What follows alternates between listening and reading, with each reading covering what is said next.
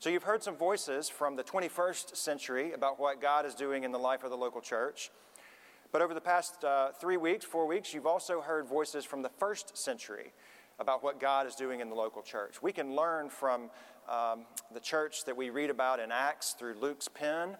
We can learn uh, from the sermon that we hear in the book of Hebrews. We can learn even about a church in crisis and in duress from the words of, of John and the vision that John was given from the book of Revelation. And throughout Paul's writings, we, we get a snapshot of what was going on about, around the various uh, regions in that part of the world, uh, not the least of which was the church in Corinth. What a, a vibrant, hopping place, port city place that was. I think I would have enjoyed it very much. Uh, but a church was started there. And so, from the second letter to the church in Corinth, we have today's scripture lesson. Listen for the word of the Lord. Paul says, What I mean is this the one who sows a small number of seeds will also reap a small crop, and the one who sows a generous amount of seeds will reap a generous crop. Everyone should give whatever they have decided to give in their heart. They should not give with hesitation or because of pressure. God loves a cheerful giver. God has the power to provide you with more than enough of every kind of grace. That way, you will have everything you always need and everything to provide you more than enough for every kind of good work, because as it is written, He scattered everywhere. He gave to the needy, and His righteousness remains forever. The one who supplies seed for planting and bread for eating will supply and multiply your seed and will increase your crop, which is righteousness. You will be made rich in every way so that you can be generous in every way. Such generosity produces thanksgiving to God through us. Such generosity produces thanksgiving to God through us. Your ministry of generosity to God's people isn't only fully meeting their needs, but it is also multiplying in many expressions of thanksgiving to God. They will give honor to God for your obedience to your confession of Christ's gospel. They will do this because this service provides evidence of your obedience and because of your generosity in sharing with them and with everyone. They will pray for you and they will care deeply for you because of the outstanding grace that God has given you. Thank God for his gift that words cannot even describe. This is the word of God for the people of God. Thanks be to God. On this uh, Thanksgiving Sunday, I want to express my profound thanks to several groups who would never, ever ask for recognition, but who are so deserving, and they work so hard behind the scenes to make ministry possible. It is not lost on me, being Thanksgiving Sunday, that over these past eight and a half months, it has been a joint, collective team effort to do what we have done here, not only through worship, but all through, also through feeding ministries and, and supply line ministries and music ministries and park ministries and drop off and pick up ministries. Our staff, for example, they work tirelessly they amass so many hours during the day and the week and over these past months that it should not be lost on any of us. Our teachers in the schools, our directors, our custodial team, our program staff, not only are they dreamers and innovators, but they'll roll up their sleeves and get in and make ministry happen for the kingdom of God. Our clergy team, Jillian and Lucas, Jason, and Ben, they arise very early, they work very late into the night to make sure that we're connecting together and the community remains connected together. James and Josh are the cream of the crop, amen, and they lead us so fabulously, as do our choir, each and every single week. There's a couple of guys up here in this tower where this light is. Uh, Joe Bryan and Chris Eccles, they make our production of worship possible. Through that three inch camera uh, lens right up here, we are reaching 29 countries and 42 states. We are reaching thousands and thousands of people because of a production team who has said yes to Jesus and is willing to offer their talents to the church. You couple all of that with our lay leadership teams, and all of us ask a, a pretty common question around here what's next? What is God up to next? In this world to help FUMC remain vibrant and strong. That's a beautiful thing for which I am quite thankful. There's not a lot of organizations that are asking what's next in a positive light these days. They're asking, what's next? you know, right? Our team says, What's next, Lord? We're your bride, and we're ready. There's one additional group that is you, the congregation, First United Methodist Church, from wherever you are this, this very moment. Um, and I give thanks to God for you every single day of the week. I'm often left speechless by your random acts of kindness and certainly your words of encouragement, the way that you are connecting church and community over and over again, and your generosity is just humbling. You have and are enduring this great ordeal and this time of, of exile, and you're doing it with such patience and grace, for which I give thanks to God on this Thanksgiving Sunday. I know we're growing weary. We have COVID fatigue at this point.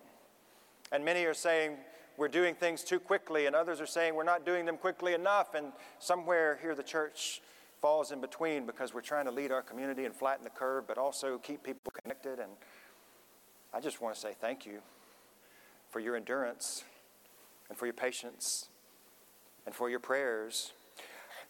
What I believe is that we're in the late third quarter, maybe we're in the fourth quarter the clock is going to run out on this pandemic. These vaccines, they look really promising. And I think when it's all said and done, the annals of our history will record that we endured this together, that we got through it with love and with hope, that we survived all of this by asking, What's next, Lord? We're ready to go where you are ready, ready to lead us. So, all that to say, I'm adopting a habit of saying thank you for all that you're doing and for being the church. In West Africa, there's a tribe called the Maasai people, M A S A I. I don't know if you've heard of them. But when the Maasai people want to express a word of thanks to someone else, what they do is they go before, they position themselves in front of that person and they place their foreheads in the dirt.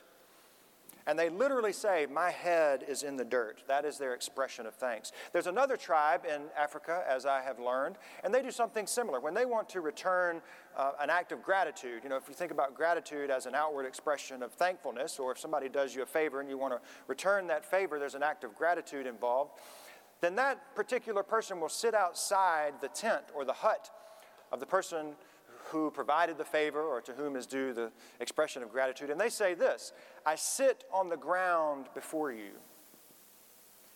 My head is in the dirt. I sit on the ground before you. Are two expressions of thankfulness and gratitude we can glean from these African tribes because they're centered on an important word, I believe. That word is humility. We might say it a little differently as a church. We might say, We are thankful and are willing to bend a knee before our God, from whom all blessings flow, and to whom all things ultimately return anyway.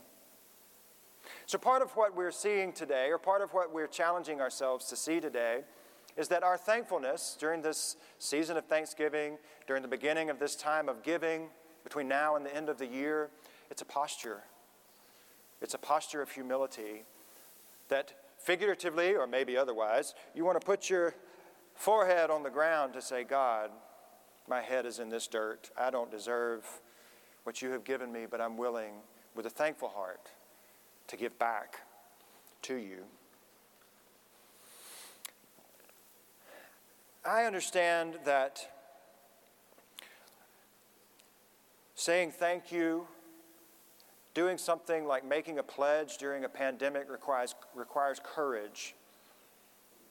And so maybe in thinking about our head in the dirt, our knees bent, our, I'm sitting before our God, that we combine those two things. And maybe we think about Thanksgiving as courageous humility. Courageous humility. Courageous humility. In the first century, Paul was writing to this church in Corinth. It was quite an interesting church on the port city. A lot of money, a lot of new money uh, was there. And somewhere amid this uh, empire driven, pluralistic, anything goes society, there was a church, a band of Christians who sometimes got crossed up with one another about who's in charge, how we're going to govern ourselves, what do we do, how do we do it. And it was very easy to get off track. It was very easy to get off point. It was very easy to get off mission, off focus. So they got a letter, a love letter from Papa Paul. And within that letter, Paul is uh, writing these, these Christians, and he says something that sounds so paradoxical. He says to this huddled mass of Christians in this crazy society, your ministry of generosity to God's people, it's not only meeting the needs of those who have needs, but it's also expressing your thanks to God. Generosity, giving back to God, this posture of humility, courageous humility, is an expression of thankfulness to God. And then Paul says, This community whom you are serving will give honor to God for your obedience to your confession of Christ's gospel. Now, what is that phrase? Confession of Christ's gospel. What does that mean? Well, I think it means that despite all else that's going on in this world, despite these unprecedented times, we, we stay committed to our mission. That we're going to make disciples who make disciples who make disciples who change the world, who change the world. We're going to invest in future generations, as Rebecca mentioned. Because disciples beget disciples. Life begets life. Seeds of hope breed more seeds of hope. The Common English Bible uses an important word to convey what Paul is teaching. It uses this word obedience. Our obedience to Jesus Christ through the church is revealed by how we order, how we prioritize, how we reorder, how we reprioritize our lives into the healthy habits that we maintain. And that occurs through our generosity of our prayers, our presence, our gifts, our service, and our witness. God's people give so that others may have hope. I hope you took time this week and, and in the coming days. I hope you'll spend some time with this. You know how I know that God is, is working in this church? It's, it's more than just budgetary numbers, right? It's really, when it boils down to it, it's not really about membership as much as it is discipleship. If we want to get to the heart of the matter of what stewardship is all about. Did you know that in one year's time, during this pandemic, that 100 people, 100 people have connected with this church, either by profession of faith or by transferring their membership? Not bad for a pandemic. I think what we're seeing in our obedience to the mission of Christ and staying on point obviously is going to require sacrifice. Us giving a portion of our time and our talents and our treasure. Today's sermon title is interesting. I don't know if you noticed that in your bulletin or not. Give until it hurts, and then parenthetically, then give a little bit more. Where did that come from? Well, that came from a football coach of mine. Jay, you can give a little bit more than you're giving. Coaches know how to really extract that from a player, right? Or maybe even a musician, you know, a, a, a vocal coach or an instrumental. Uh, one more repetition, one more sprint, one more squat. Because, Jay, I know that there's, you can do a little bit more than you think you can, even though I'm doubled over asking for the O2 and the Gatorade, right? I know you can do a little bit more. Coaches have a way of, of doing that. I don't know if that, if that really translates into, into discipleship. But what I've learned from personal experience and what I've learned from, from many of your stories is that I'm always a little, I can always do a little bit more than I, than I believe I'm capable of doing. I don't think I, we always use the enough words. I'm not talented enough. I'm not good enough. I'm not wealthy enough. I'm not this or that enough. All of which God's grace counters and says, Yes, you are. My grace is sufficient for you. And because we believe in that truth, you are enough. And God gives enough. So when I hear Matt and Abby's story, I think about the fact that Matt was standing here two weeks ago, and um, while he was standing here, he had his cell phone in his hand, in his pocket. Amen. And while he was standing here, he had his cell phone in his pocket because Abby was expected to deliver their second child, Sloan Olivia, whose name we just called. She was born very healthily uh, this past Wednesday. And, and Matt said, You know, I, I thought about it, I prayed about it. I know Matt and Abby and Harper and Sloan Olivia are watching right now. And Matt said, No, I need to be there. I can carve out a little bit of time to be there because this is important for people to hear this word of witness. You heard Maggie say that. You've heard Jason and Rebecca articulate that. That we can all take a little step forward to reorder and reprioritize our lives with some time, some talents, our treasure. Just prior to this section of Corinthians, Paul says something that I think is very important to today. He reminded the church that God's work in God's world, under God's reign, is happening whether we decide to participate in it or not. Now, think about that. God's work is going to happen whether we decide to participate in it or not. So, when we think about making a pledge, a commitment for a whole year, that's a long time.